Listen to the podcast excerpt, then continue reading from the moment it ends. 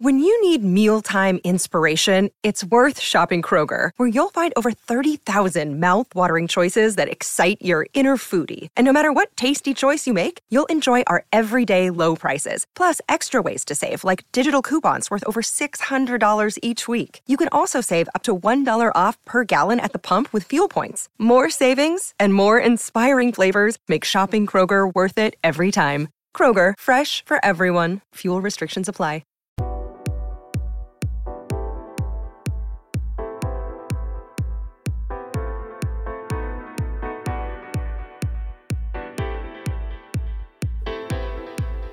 Welcome to the fourth episode of the Counterpunch Podcast, a weekly Cracked Rackets production.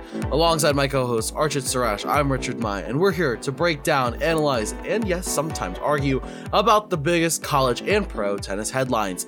Archit, how are you doing, my friend? Richard, I'm doing fantastic. Much better than last week, where our listeners actually heard me dying, but feeling a lot better, doing a lot better. There's tennis on. It's jam-packed. Let's get to it. All right, so the first headline, the obvious one here. Andrey Rublev finally gets that coveted Masters 1000 in Monte Carlo. Third time's the charm on Masters 1000 finals for him. It's a great final. I really enjoyed it. It was very exciting down to the very last shot. What did you think? Yeah, I mean, it feels like a long time coming for Rublev. It's really been... How long have we known about him now? Since... or at least he's been a consistent top 10 player since probably that fall of 2019. I'm super excited for Rublev. You can tell how much it means to him. He's clearly very well liked in the locker room and amongst fans. I don't think there's anyone in the world who has a bad thing to say about Andrey Rublev.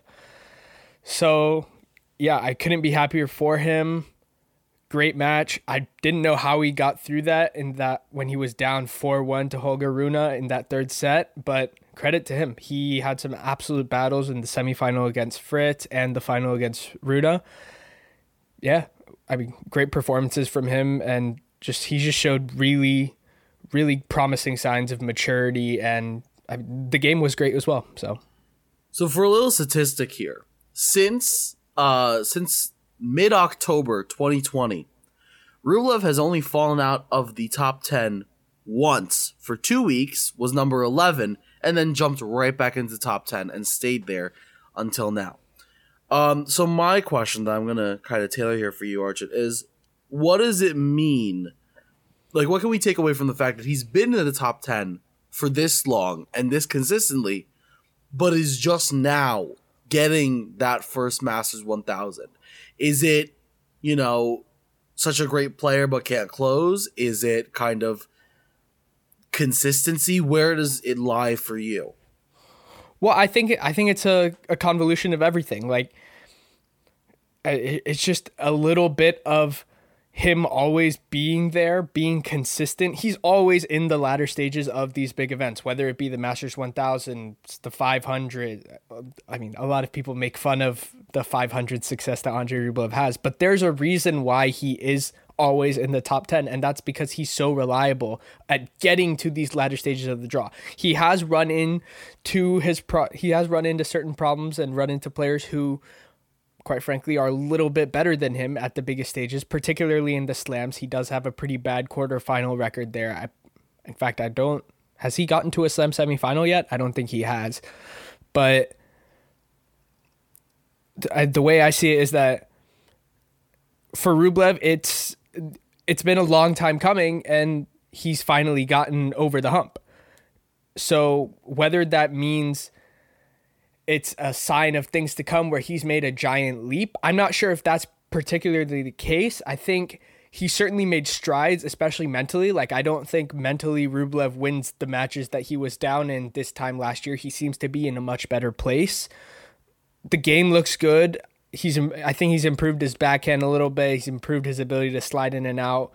Some of the lobs he was throwing up in that final, he looked like Andy Murray out there, I'll tell you that. But yeah, credit to Rublev for consistently putting himself in positions to compete for the biggest titles, and it paid off for him where Maybe he didn't run into Stefanos Tsitsipas in the final, or he didn't run into Novak Djokovic. Not to take anything away from Holger Rune, who has already won a Masters 1000 in his short career, but there is something to be said about the fact that Holger can sometimes be a little unpredictable and immature. And I think a year from now, Holger probably closes out this match and wins it. I mean, he was a point away from 5-1 in the third set. Well, but yeah. Rublev hung in there mentally, and Bruna, I don't think he was at his complete best physically, but he played a good match and came up just short. So, I mean, nothing to be ashamed about for Rune.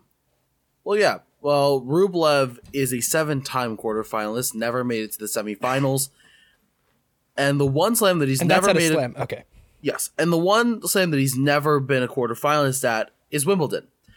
He has 3 quarterfinal appearances at the U.S. and then 2 at both the Australian and the French. He made the 4th round in 2021 at Wimbledon, but that is as far as he's gone. How do you feel after this in terms of Rublev's chances heading into Paris? I feel really good about him. He's been showing off that he can really play well on the clay. We already knew that he could. But this is like a reinforcement. Like you said, there are certain weapons that he's been working on, and you can see, you know, they're coming to fruition, like that backhand. It's really important to have a stable backhand. There are some players who have done very well without a stable backhand, like, for example, Matteo Berrettini, who uses a sliced backhand and relies on that to set up his forehand. But it's good to see that Rublev can now attack on the backhand side as well as the forehand. Because it used to be in that kind of limbo space where he was using his backhand to set up a forehand shot. And it's good to see that he doesn't have to rely on that strategy anymore. And it's going to do a lot of wonders for him. His serve looks good, consistent. I mean, that's all you can really ask for from a serve at the bare minimum, is just to be consistent. Yeah. And his forehand, as always, absolute weapon. So I have a lot of confidence heading into the rest of the clay court swing, into Paris. How do you feel? Yeah, I've generally been pretty high on Rublev on clay. I think the bounce and sometimes the heaviness of the condition makes his ball a little bit tougher to get back. I think he does a really good job of using that extra time to back into that outside corner where he's able to kind of pummel forehands wherever he wants. But given the strides that he's shown sliding into his corners and, you know, really defending well against Holger and Taylor Fritz, he was returning great against Taylor. I don't know if you got to see all of that, but he was doing a great job of getting things right back at Taylor. I remember Fritz at some point in the match, I think it was late in the second set, which he eventually lost 6-1, but he was serving everywhere, and he after he gets broken for one of like the 10 times that he did, he looks at his box and just says, "I don't know where to serve. They're all coming back." So credit to Rublev. He has been very, very good so far on the clay. I'm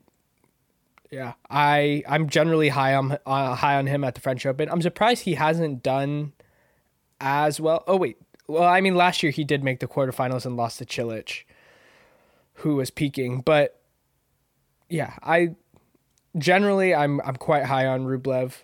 I think if he keeps doing what he does now and putting himself in positions, maybe a draw breaks his way at a slam, and maybe he can get to the semis or even the final. We'll see. A big thing that I really enjoy with watching Rublev is that he's really good at the transition from defense to offense. And that's such a crucial thing to be able to do, because a lot of times you're going to get put on the defensive, especially when you're going up against someone with a big serve. And I know we have bigger servers than this, but Taylor Fritz is a very strong serve.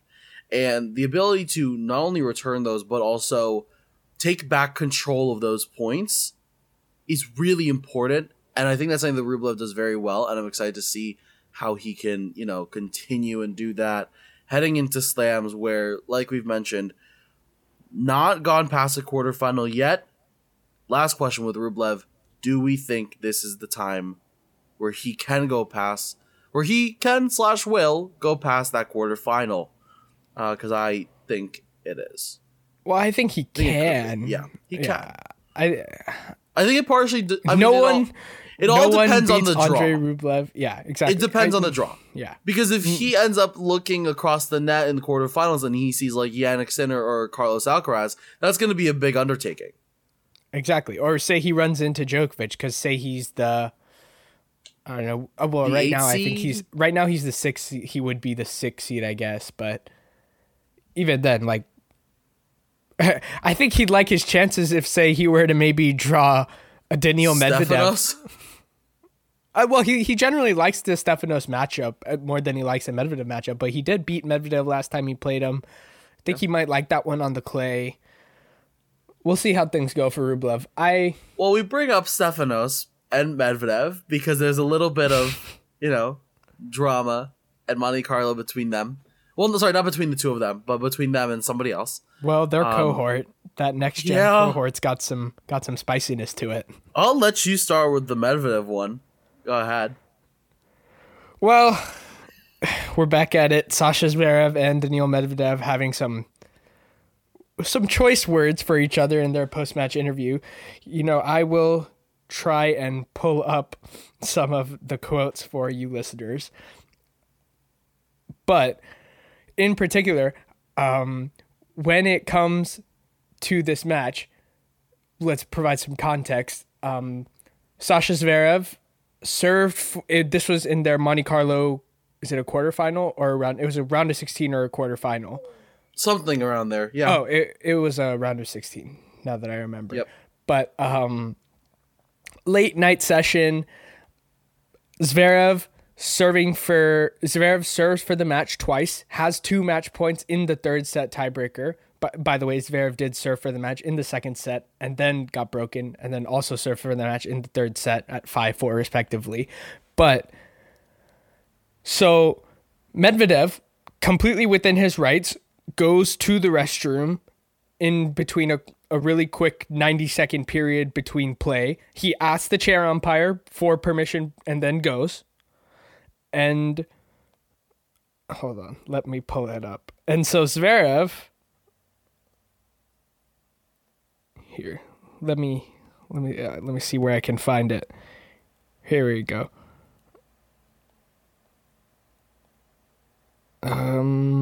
Okay, I have the Medvedev post-match press conference up, but Zverev essentially says, when asked how he feels, he gives some choice words and then says, well, I think I'm particularly one of the more fair players and I believe in fair play and sportsmanship more than many other players. And it's sad to see that Daniil clearly doesn't, as he, went to the restroom, and completely disrupted my rhythm.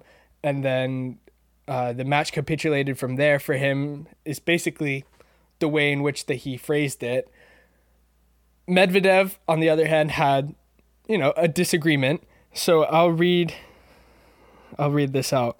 But he essentially says, yeah, obviously, I think that I'm for great friends with maybe 90 players on tour. With maybe 50, I'm like not like best friends, but we have a good relationship off court. And so usually when something bad happens, he says, okay, let's say I'm not fair. I'm not engaging in fair play because I know sometimes that I'm not. Yesterday with the thing with Sasha, with the toilet, well, I wanted to pee. What does he want me to do? And let's take it step by step. So 2-all, no, 3-2. I have like 5 break points or whatever. He manages to hold. Congrats. I love that line. But then I make the game 40 love for me. I go to the toilet and then I lose the next 2 games. He's serving for the match and he's saying I'm going to the toilet to make him play worse. Sasha is living in his own world. I already had like 5 players in the locker room coming to me and saying, come on, Daniil, why are you so unfair? Smiling to indicate that obviously they were joking.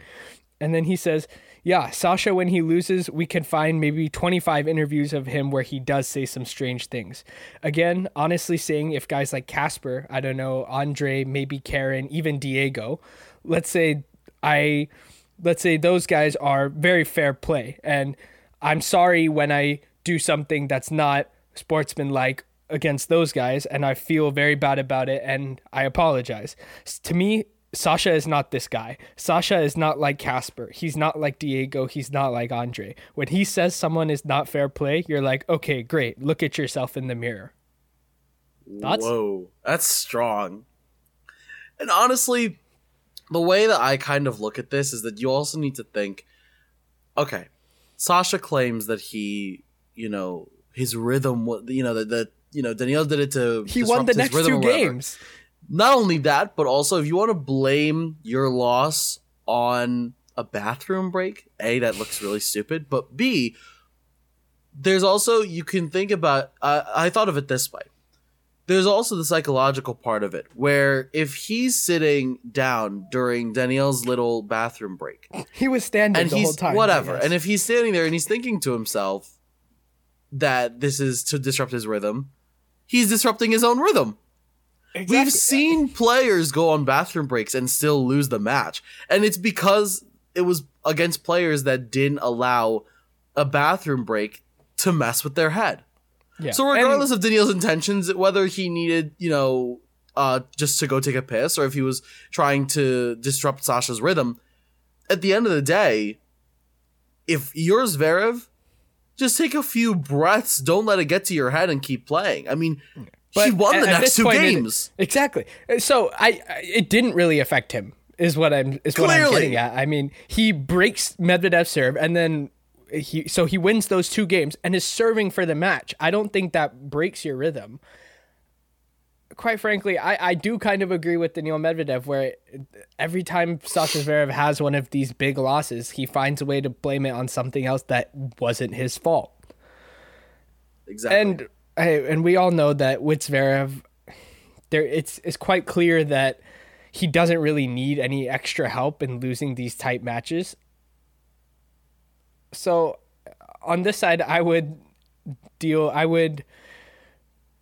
remain on the side that is relatively consistent with how things have been, and that's Medvedev. So yeah. But there was some more smaller drama involving some, you know, messages on the camera sighting where Stefanos Tsitsipas compared, what was it, US clay court players to, I think he said clay courts in the US are like unicorns on skateboards. Yeah.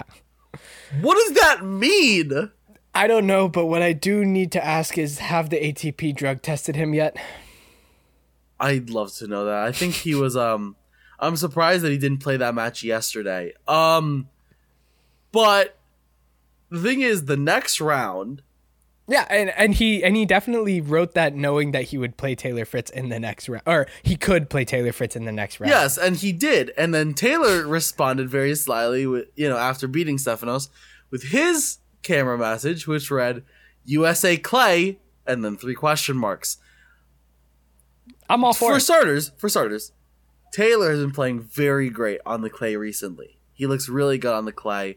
It's nice to see that. I mean, there's been some questions about how the Americans would do on clay. Obviously, we all know the Americans. Title. Yeah, I mean, we all know the Americans are, I'd say, probably most comfortable on the hard court. But it's good to see that, you know, Taylor's playing well on the clay. And to agree with you, I'm all for it. This was fun. Yeah, I mean, well, what did Jessica Pegula and Coco Gauff talk about? There should be more trash talk in tennis. Well, I like this kind of stuff. It's fun. Add some personality. This is how you lean into the marketing of a sport in a post-Serena, post-Roger world. Yeah. But it's also not, you know, malicious. Yeah. It's in good fun. Yeah. You could tell that after the whole situation went down, the guys were, you know, lighthearted about it. It wasn't a big thing. And obviously they meant it as a joke, and Taylor was quick to say that obviously, like, it didn't really hurt his feelings or anything like that. They were both just trading jabs at each other for fun, and that's. And also, as we know historically, I mean, Taylor Fritz loves a good joke. He loves to banter with the other Americans and have a little fun there, and so it's good to see his personality come out. And like you said, when you had, you know, 4 big personalities kind of domineering the tennis world for so long, it's good to see these young guys, because it's kind of the off court or like post match kind of like behavior and charisma that kind of gives them the popularity and you know brings more attraction to the sport. And when you don't have those players who are having the brilliant on-court success of a Serena, a Roger, a Rafa, a Novak, when you don't have those players, you have to lean into personalities and market the sport and create fun moments that you can send out on socials, brings eyeballs to the sport. Nick Kyrgios, Alexander Bublik, Gael Monfils, all very entertaining guys. Yeah. That even guys like Medvedev, who's always a fun watch in the post-match press conferences. Yeah. Francis Tiafoe, who when he pretended to hit the ball at Medvedev after in that changeover in their Indian Wells semifinal, stuff like that, which we know is all in good jest, but shows off the player's personality in ways that maybe it didn't happen 10, 15, 20 years ago. Now, also in Monte Carlo, we saw finally the unexpected. Novak Djokovic lost a match. And then he won his next match in the first round of Barcelona, but then he lost right after that to Dusan Lajovic. So he's now he's lost two of his last three matches. The guy that we thought was so unbeatable and, you know, on a whole nother level, a whole nother tier, losing two out of his last three matches. I mean, I honestly don't know what to think. I remember texting you when he lost to Lajovic and just asking what is going on right now. Yeah. What do you take out of this? And I mean, I said it then. I'll say it now. I wasn't really fussed about it. The Monte Carlo loss to me wasn't super surprising. He generally doesn't perform well in Monte Carlo he hasn't for the past couple of years. Obviously, he's won the event many times, but he hasn't since. I don't even know when, but he hasn't won in the last couple of years, with the loss to Dan Evans in 2021, last year losing to Davidovich Fokina. This year he loses to Musetti. I wasn't super shocked at the Monte Carlo loss. I was a little bit concerned given that he seems to have tweaked something in his arm. I remember seeing video of him in practice and grimacing when he was flexing that arm a little bit. I don't know. And with the loss against Lajovic, he was clearly off. Lajovic said so himself. The first serve percentage was way down. He wasn't quite generating the same consistency and depth that he always does with his ground strokes, nor the power, but... Also, my apologies. I accidentally said Barcelona. I meant Bosnia-Herzegovina. But with that, also, we need to take into account, for starters, like you said, not the greatest history in Monte Carlo. But then there's also, I think there's a very purposeful reason why he didn't go to Barcelona and he went to one of the 250s he did. And I feel like players, I mean, we're always going to make a big spectacle when, you know, the number one seed, the favorite, whatever, like the guy that's on fire loses. Well, when it's Djokovic. Especially when it's Djokovic. It's a big thing. But we say the same thing when someone beats, you know, Swiatek, or when somebody beats, you know, Alcaraz or Medvedev, right? Yeah. And I think, you know, at the end of the day, though, it's not as big as we think it is when it's at those smaller tournaments. Because a lot of times players are just going there to get more, you know, practice, more reps, you know. Yeah. Just quite to get frankly, that practice to, you know, get all of the kinks out, right? Yeah, quite frankly, I'm not super worried about Novak on clay. Typically, he ramps up his schedule, kind of like the way he does. I also wouldn't be shocked if we see him pull out of Madrid. I don't think the altitude would be super favorable to his arm. But back to my point, usually he doesn't really play his best tennis until he kind of gets into the Rome stretch and then leads into Paris. Yeah, I was going to say, Rome is probably going to be where we can kind of put a finalization on how well do we think he's going to do. Because I still wouldn't call it a finalization because say he loses maybe second round. I'm saying if anything, you know, it gives us a better idea. Like my point is that Rome, how he does in Rome is going to be a much better indicator for us of how he's going to do it at the French rather than say Monte Carlo, Madrid. Yeah, absolutely. Right. It's Rome, since it's closer, more, I mean, out of the three Masters 1000 before Roland Garros, it's probably the most comparable to, you know, conditions-wise. Yeah. Which is why I'm very happy that it is that close, you know, to the French Open. It is the last Masters 1000. But I think that's really where we, you know, do our big takeaway for what we can expect from Novak heading into Paris. This is just kind of a blip in the timeline, but still, I think it's very odd that Novak's lost 2 out of the last 3. It's so big. But I wouldn't be shocked if he rolls up and wins Rome, then goes off and at least maybe makes a final or even wins the French. So I don't. Well, I'm mentioned not... expecting. You know, you wouldn't be surprised if Novak pulled out of Madrid, but somebody already did pull out of Madrid, and that's Rafa Nadal. So. Clearly, this injury is a little bit deeper than everybody had hoped. Do we see the King of Clay at the French?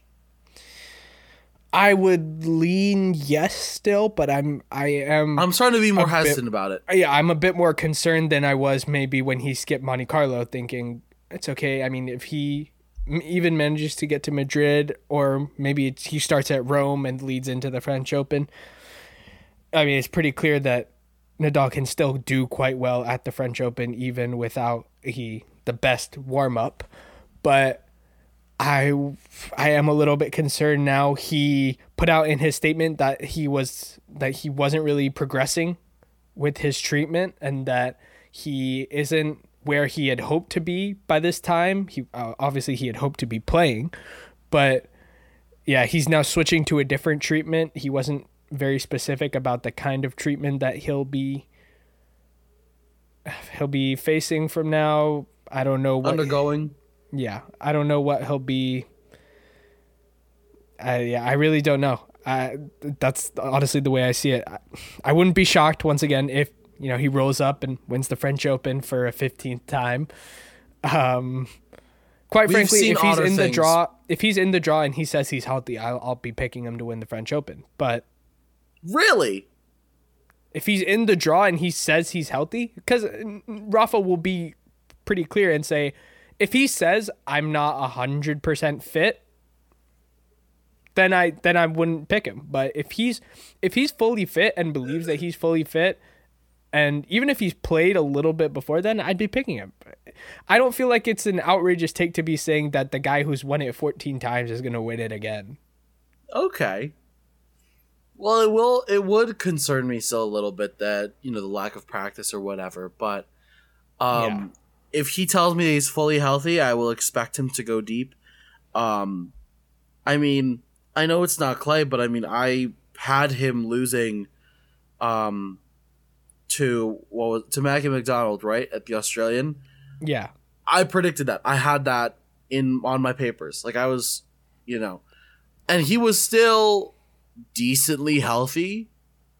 Yeah, well, he picked up the hip injury late in that match. Yeah. Well, I mean, yes, King of Clay on Clay, won it 14 times already. I get it. I still would be a little bit hesitant on taking him to go all the way. Just because I don't know how long his body could hold up. Just because there's a very good chance that he goes to France and then picks up an injury in, like, the quarterfinals. Exactly. Like, that's a very likely situation. Yeah. If you're telling me he's going to be healthy the whole tournament until he loses, okay, I'll take him to win. Yeah, exactly. Yes. That's my caveat. If he's healthy throughout the tournament, he's the unequivocal favorite and he's going to win. Well... Yeah. If he's 100% fit, he's shown no indication of losing at the French Open in best of 5 on clay. I don't think he's going to be 100% fit, to be clear. I am a little concerned now. I'm not at the completely panic, he's retiring in 2 weeks mode, but I am a little concerned. I wouldn't be shocked if he decides to just call it after the French. I wouldn't be shocked if he decides to call it at the end of this year. I wouldn't be shocked if he decides to play next year and he's fully healthy. I wouldn't be shocked if he rolls up and, you know, gives himself a good showing at the French Open. So all possibilities are still available. Just, I mean, we'll keep you posted. We'll see. Yeah, well, there's another kind of, and maybe not to say unequivocal, but there's another favorite transitioning to the women's side that is now back in action. Iga Swiatek is back. She's playing. She looks pretty good. Obviously coming back from injury. It's good to see her back out there. Defending her title in Stuttgart. As it stands, as we record this, the semifinals are set at Swiatek, Jabeur, Potapova, Sabalenka. Let's have some predictions, my friend. That first semifinal scares me. I'm very curious to see what happens there, because you have undoubtedly one of, if not the currently best clay court players on the women's tour in Iga Swiatek. And then you have, well, for starters, both of them coming back from injuries in their own way. Ons Jabeur has had a few weeks, and just when Jabeur was kind of getting back into her rhythm, Swiatek gets injured. Swiatek looked really good in her first round match. Second round, fought back. Swiatek is the kind of player that will lose the first set as a warm up. Well, she's not at she's not 100% during the first set a lot of times. Yeah. And then she uses the next two to absolutely go for it, right? I mean, I agree with your point as a whole.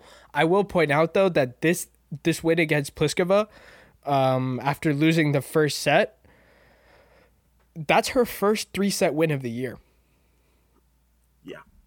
So There have been some struggles in terms of winning the matches where things got a little bit complicated. It seemed like she's just rolled throughout. She's just won in straight sets and blitzed through everyone. And then when she comes up against Elena Rybakina or, one of the other, or Krejcikova, she hasn't been able to win the matches where the opponent gave a little back to her. So I think this is a good stepping stone for her. Really positive sign.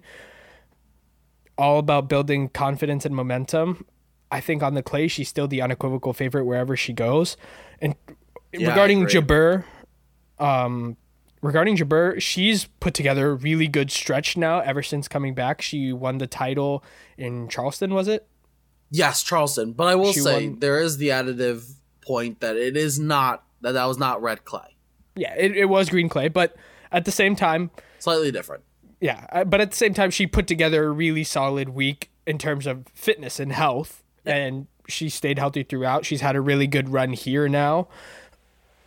If Jabeur can stay healthy, she would hope to get a lot of points now because she's going to be defending a lot come Madrid, Rome. Good news for her, though, is that she's only defending first-round points at the French Open, so whatever she loses, she could gain back with a big run. I'm high on Jabeur on clay in general. I would still lean Swiatek in that one. I'm taking Swiatek in three. Three-setter. I don't mind. Loses the first set and then wins the next two. Will be my prediction. I think it might even be I'm going to go with Swiatek in a tight two. But So we're talking like a 6-4, 7-5, 7-6 type of situation? Yeah. Fine, I'll give you a score of 7-6, 7-5. We'll go with that. Okay, that's how we're doing this. I will say, let's say a 6-4 set that goes Jabeur's way in the first set. And then, similarly to the Pliskova match, second, third set kind of roll through. So, talking six, like, let's say, I'll say 6-3, 6-2. I don't know why we're doing this because I can't wait to see the look on your face when Jabeur wins like 1 and 2 when we have to record this next week and explain ourselves. But we'll see what happens. Maybe we'll be eating our own words. Who knows? But I would like to think that I have a good grasp on this. Yeah. To the second half, Potapova, Sabalenka. I'm going to say Sabalenka. It's quite easy I hate to be boring. Potapova had a great win over Caroline Garcia. I mean, she's had a great road overall. Kudermetova, then Coco Gauff, then Garcia. Played the 5 and then the 4 seed back to back. Now she faces the 2 seed. I'm high on Sabalenka. I will say, I mean, I had a lot of confidence in her seeing how she dismantled Krejcikova in the second round, 2 and 3. Then what made me raise some questions was not to say that Paola Badosa is a bad player, because she's phenomenal, but she's kind of been on a, like, where has she been route for the last few weeks. Well, yeah, and to now this a 3-set longer win against Badosa. Not to say that I have lost all hope. It's just like, it does raise a question mark for me. I'm generally higher on Badosa than you are, I think. Maybe a little bit. I'm still high on Badosa, but it's just kind of like, honestly, I think these are more promising signs, to be honest. Yes. Given where she was, where seemingly for like the past year she's been a shell of herself almost on court. I think these are really, really positive signs for her to be doing what she's doing, and was really close to getting the win over Rybakina at Miami, and then was also really, really close to getting the win over Sabalenka as well. The two of them are good friends, I know. So here's what I say. I say Sabalenka in a tight 2-setter. Will not do scores. Yeah. But I say Sabalenka beats Potapova, Swiatek beats Jabeur, Sabalenka wins in 3. Ooh, I like it. I say Iga's not gonna let off. We know she's not gonna let off. Especially coming back from injury, defending a title, she really, I mean, any player would, you naturally just want to come back and do really well and show off that you still got after the injury. It's good for your mental confidence and all else. I think making the final would do that for her. But I still think, just because overall fitness, hot streak, I think Sabalenka comes out in 3 over Swiatek in the final. Yeah, I mean, indoors too, on that indoor clay where she can get a little more out of her serve and a little more power on the ground strokes, it seems like this is the best clay court for her if she's going to get a win over Swiatek. I don't know. Keep in mind, Swiatek is the defending champion here. Mm. So, I mean, I wouldn't be surprised if Swiatek won in the final. But I am saying, based off of current performance and the fact that Swiatek is just coming back from injury and Sabalenka has been pretty healthy all year, I would take Sabalenka in this case. Okay. Well, I think, I mean, I wouldn't sleep on Potapova in general. Sorry to go back to the semifinal. No, I agree. I do think Sabalenka comes through that. Might be tighter than people assume it would be, but I think Sabalenka does find a way through that one. Sabalenka, Swiatek, I would maybe lean Sabalenka given current form and fitness. The main question, I think, is fitness. Yeah, but I think, and I also just think confidence. If she's gonna get a win over Iga and Clay, it's gonna be during this lead up. I think Iga is still building, but to go against what you said for the sake of it, and for the fact that I just need to see someone beat Iga in a clay final before I pick them to do it. So I'm gonna say Iga in a really tight 3-setter, although I wouldn't be surprised if Sabalenka wins that one. Yeah, I mean, that one's going to be very tight. And I think, like you said, I mean, Iga's currently building, and I think that culmination comes at the French Open. Yeah. I really do. I'm certainly, I'm going to be picking her for the French, I think. But we'll see. With that said, power rankings, has anything changed from last week? For the women, for myself, I don't think anything's really changed for me. I don't know. I don't remember exactly what I said last time. I don't either. I mean, for myself, I am sticking to Iga 1, Sabalenka 2. I think I said Jabeur at 3. Mm-hmm. I believe I said, who did I say at 4? I can't remember for the life of me. Yeah. I think, did I say Jessie Pegula at 4? You might have Coco. I think I said one of the Americans at 4. No, you didn't. You didn't have Coco in there, but I think you did you did say Jessica Pegula. And I believe my five, I kind of floated in the Sakari, Gauff, Garcia, Kvitova range. Yeah. So, and, I remember I said not Rybakina just yet because I wanted to see something substantial this year on clay. Yeah, fair. If anything, my changes are on the men's side. So yeah, if your women's, go ahead. I went with listeners. If you hear this, reach out to us on socials and tell us what our five was. Yeah. But I will go with Swiatek at 1, just for the sake of it. I think I had Jabeur at 2 or something. But to me, Jabeur, Sabalenka, 2-3. Doesn't really matter the order. 4, I'm going to go with Pegula. Just throw her in there. And then 5. Huh. I don't know. We'll throw in a wild card. Coco Gauff looks good. Why not? Sure. All right. Men's side now. There's a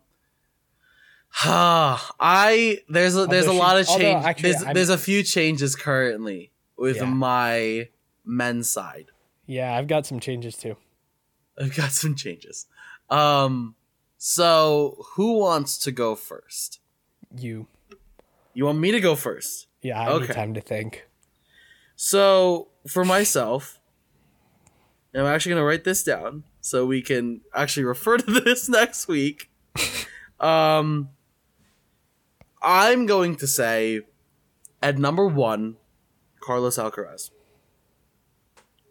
Carlos currently tops my power rankings. We discussed how we feel about Novak's losses, but for me, you have to be realistic, and for me, that drops him down on my list. At number 2, I am going to put... This one's kind of difficult, but I'm going to put Novak at 2. Fair. I don't know. I'm hesitant to do so. I'm really hesitant to do so. But you cannot deny his sheer ability. So I think at number 3, I'm going to put Jannik Sinner. Ready to see him come back healthy. At number 4, an easy Andrey Rublev. Again, after his Monte Carlo run, undeniable. And at my number 5 spot, I have a floating trio. Stefanos Fritz, and if you ask me officially to put someone in 5, it will be Holger Rune at the moment. Yeah. Yeah, definitely fair. I'm going to go with Alcaraz 1, Djokovic 2. We'll throw in yeah, we're going to have the exact same list, but I'm going to go Sinner at 3, Rublev 4. But I think Rune has actually proved himself to be a comfortable 5. He has. And then honorable mention, I'll throw in Tsitsipas, Fritz, and obviously healthy Nadal when he comes into the equation. We'll see. Yeah, we'll see how that goes. But with that said, over to our mailbag. Do you want to introduce these questions?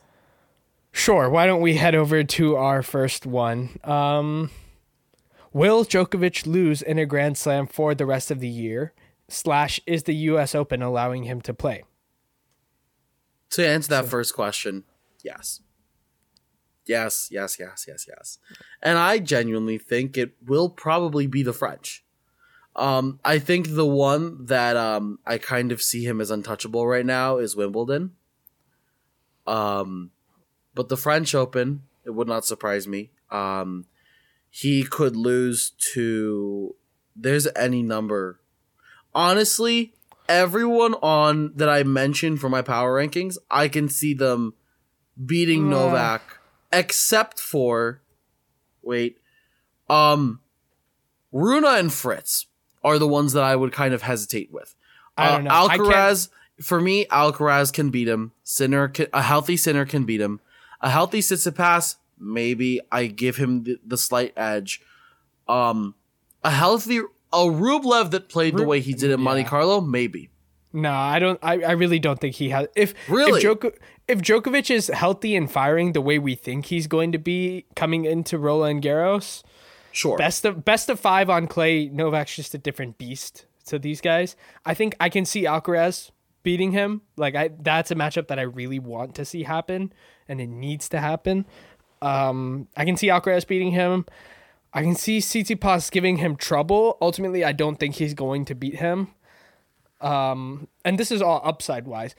Eventually, I could see Rune beating him. I don't think he's ready yet to beat Djokovic in a best of five setting on clay. Yes, that's where my hesitation comes as well, is the fact that you need to remember that this is a best of five setting, right? Yeah. So it's a major, about and we know Djokovic and how exactly. We know Djokovic peaks for the majors. That is his number one priority at this stage in his career. I'll go. Yeah, I honestly, I can. Sinner has the upside to do it. He just hasn't gotten a big win yet. He also needs the opportunity to do it. Just in general, he needs to meet Novak in a match, which we haven't seen since Wimbledon, where he took him to 5 sets. But to be fair, those first 2 sets were great. He didn't really make those final 3 sets competitive. So. I think he's improved. I also think the change in surface is going to do a lot, because I think Sinner is generally more comfortable. I think clay is much better. Yeah, I think clay is much better for that matchup. But I'm still not comfortable saying Sinner would beat Djokovic on clay. So yeah, I think a healthy Nadal, Alcaraz, and the only one that I will say. That I feel confident in saying that he can / will is Alcaraz. Yeah. Everyone else, it's kind of just at maybe they have the potential, the ability, because there's just players that just can't do it. And if we're talking about in general, let's say past the French, if we're talking about the U.S. Open, Daniil Medvedev enters that conversation 20 million times over. I mean, he's done it before. But I don't think we know he can do it on clay, obviously. Yeah, but if Novak does play the U.S. Open, which to answer that second half, we're not fortune tellers. I wish we could tell, but we don't know, and it's gonna be interesting to see if that. Given the current USA landscape, I would venture that I would lean yes that he does end up playing the U.S. Open. But I mean, we have to see. I wouldn't put any money on it yet. I think he's got a shot, but I don't know. I'm not betting on him playing the U.S. Open, and if he does, I'm not sure it's a given. Even though he is a former champion and is great on the hard courts, the U.S. Open hasn't been a given for him recently. He might be the favorite, but I don't know if I'd be picking him to just win it without thinking about all the other contenders. So I would be picking him to win Wimbledon. I think the delta between him and the rest of the field is the biggest at that slam. But to answer that question, I do think he's going to win. I do think he's going to lose in a slam at some point this year. Yep. But to move on to our last question, our last point for the week. Or actually, I want to throw in one more. You do? I want to throw in one more before we do that last question. Okay, go ahead. Given the fact that we didn't cover any college headlines, and it is conference tournament play this weekend, be sure to check all of that out. Does Lerner Tien's eligibility change anything in college tennis? Can USC win it all now? So if any of you listeners didn't know, or those of you who don't follow college tennis that closely, Lerner Tien now eligible for USC after fighting some eligibility concerns throughout the year. Credit to him for sticking through that and not just deciding, screw it, I'm going to go play professionally because this is too much of a hassle. I think it's a very upstanding decision for him to decide to stick with his team and play the rest of this year when he was allowed to. To answer that question, I do think Lerner Tien on USC changes that landscape of college tennis. with him healthy and in the lineup, I do think that just makes them just that much tougher to beat. I think USC can win it all. They could be on the edge of tier one, but also I don't know. We'll have to see how things work with him in that lineup. He's playing well from what I've seen. If you want to learn more about Lerner Tien's game, be sure to check out my article on him where I break down every aspect of his game, all his junior success, and what he may bring to the college tennis world on our website, www.crackedrackets.com. Do you have anything to add to that, Richard? I don't. I mean, you did a lot of the research on Lerner Tien and, you know, in his game, and I mean, wrote a whole freaking article on it, so I'm not going to follow that up. But I agree. A player with huge upside. And I think the fact that he did decide to fight it and not back down shows a true love for the Trojans and for that team. And I think they're going to be a really formidable foe with a guy like Lerner Tien at the helm of that team. Do I think they win it all? I don't say definitely. I say they could now, for sure. Yeah. I wouldn't have been picking them now, before. Exactly. Now they're definitely in that conversation. But with teams like Texas out there, I can't be so confident. Right. I mean, like, for all we know, Lerner Tien could go and win every single match moving forward. But at the end of the day, it still is a team competition, and you need everybody else to win. And not to say that any other player on USC is not good. They're all amazing players. But you never know if they are going to be, like I said, like a Texas, for example, which was before Lerner Tien the overwhelming favorite. Yeah. I do think, though, that everyone benefits from Lerner Tien just being able to move a step down in the lineup. Well, other than Stefan Dostanich, who's remained at one for them while Tien's made his debut at two.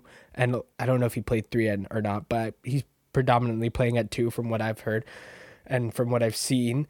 Dostanich looked good. I think it's lit a bit of a fire underneath him, knowing that Tien's kind of on his heels. He's won every match that he's played since Tien made his debut.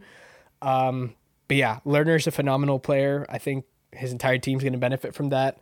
Maybe USC's now in that conversation of, okay, you wouldn't be shocked if they come away with an NCAA title at the end of May, but I wouldn't pick them to win necessarily.